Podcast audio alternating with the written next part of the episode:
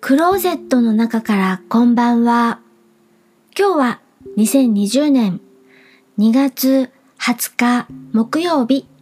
時刻は20時56分を過ぎました。夕張の外の気温はマイナス5度。お天気は晴れ。今夜は星がよく見えています。今夜お話しするのは映画愛アムール2012年フランス、ドイツ、オーストリア制作の映画のお話をします。監督はミハエル・ハネケさん。出演はジャン・ルイ・トランティニャンさん。エマニュエル・リバーさん。イザベル・ユペールさん他です。監督のミハエル・ハネケさんはオーストリアの方です。2001年のピアニストという作品でカンヌ国際映画祭グランプリを受賞しています。それから2005年にも隠された記憶という作品でカンヌ国際映画祭監督賞を受賞しています。さらにさらに2009年白いリボンという作品でカンヌ映画祭でパルムドール賞。そしてそして今夜お話しする映画愛アムール。2012年にカンヌ国際映画祭パルムドール賞を受賞している良質な映画をどんどんと生み出す監督さんです。と、ここまでウィキペディアさんで検索をしました。私は監督ミハエル・ハネケさんの作品を今夜お話しするこの映画愛アムールで初めて見ました。それでは映画愛アムールのお話に戻ります。舞台はパリ。高級アパルトマン。音楽家、老夫婦のお話です。主人公、ジョルジュさん。奥様はアンヌさん。いつものように二人は朝食をとりますが、奥様のアンヌさんの様子がおかしい。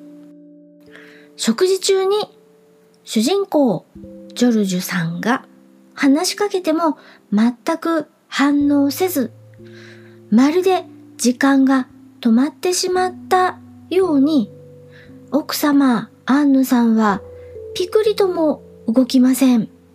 水道の蛇口をひねり、タオルを濡らして、アンヌさんのおでこや首周りを冷やしてあげますが、全く反応がありません。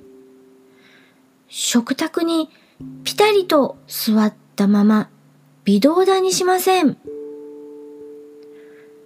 これは変だ。おかしいぞ。と、ジョルジュさん。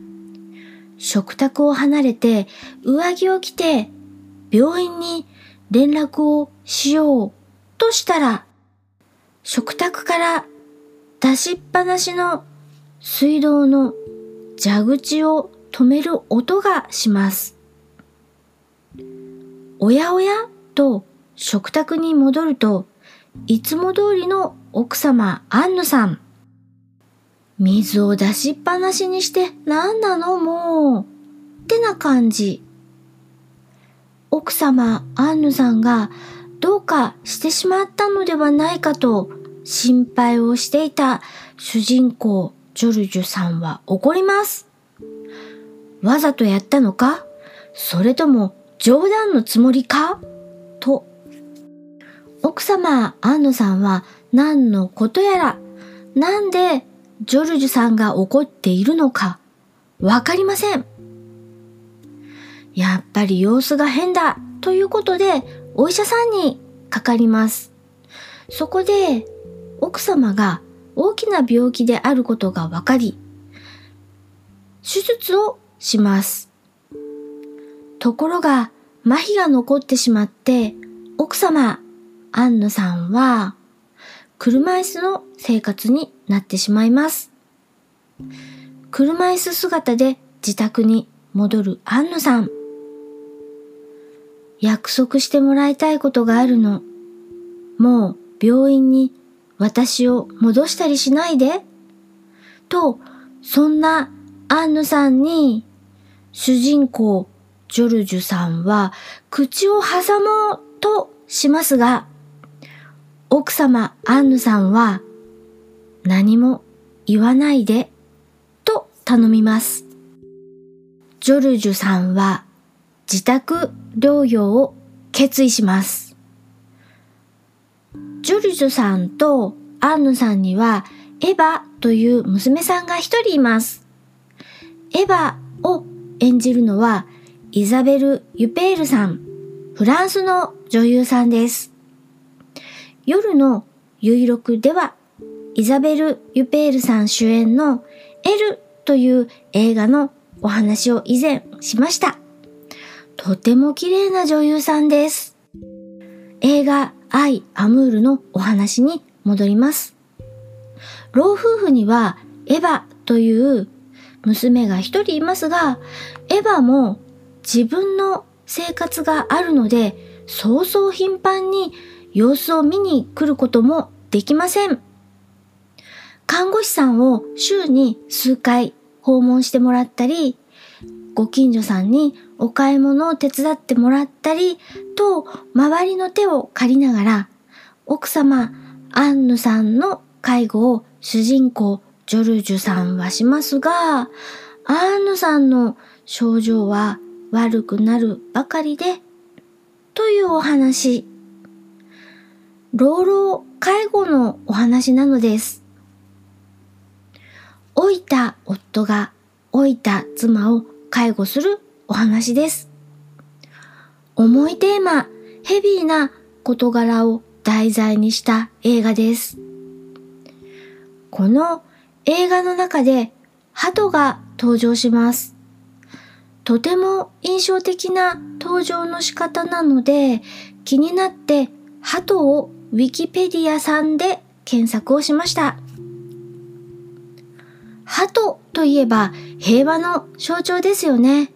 他にももしかしたら鳩に意味があるのかなとそんな風に思ってウィキペディアさんで検索をしました。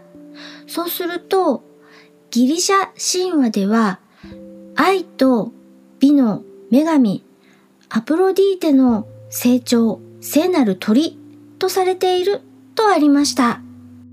ここで映画の題名と、ハトさんとつながりがあったように思います。アムールです。愛です。どんな風にハトが登場するのか、そして主人公ジョルジュさんの選んだ道は、気になったあなた、この映画愛アムールを見て確かめてください。私はラスト、娘エヴァーの一人椅子に座り込む表情が頭から離れません。なぜその椅子に座ったのか、なぜその表情なのかと、後々ぐるぐると思いを巡らせました。今夜は映画愛アムールのお話をしました。それでは夜のゆいろく聞いていただきありがとうございます。北海道夕張からお話はゆいまるでした。おやすみなさい。